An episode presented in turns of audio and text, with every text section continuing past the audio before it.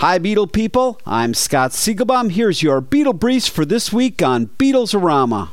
The worst kept secret in the world took place on John Lennon's 71st birthday. Paul married Nancy Shevell at the same London location where he wed Linda 42 years earlier. In attendance was Ringo and Barbara, Olivia Harrison, and Nancy's second cousin, Barbara Walters. Paul's brother Mike was best man, and daughter Beatrice was flower girl. Both Paul and Nancy wore outfits designed by daughter Stella. Paul sang three songs at the wedding Nancy's favorite Let It Be, Let Me Roll It, and a new song that he wrote just for the occasion. Yoko could not attend because she was honoring John by lighting the Peace Tower in Iceland.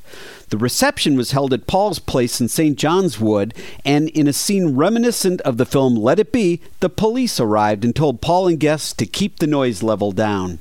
Paul won't have a lot of time for a honeymoon because immediately after his wedding came the announcement of 11 new concerts in three continents. He kicks it off in Abu Dhabi, and countries include Italy, Spain, France, Russia, and finishing up in Liverpool at Christmas. Last year's 30th annual John Lennon tribute concert from the Beacon Theater in New York will be released on CD on November 15th.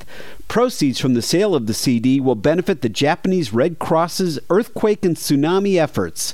Some of the featured artists include Jackson Browne, Patti Smith, Aimee Mann, Joan Osborne, and others.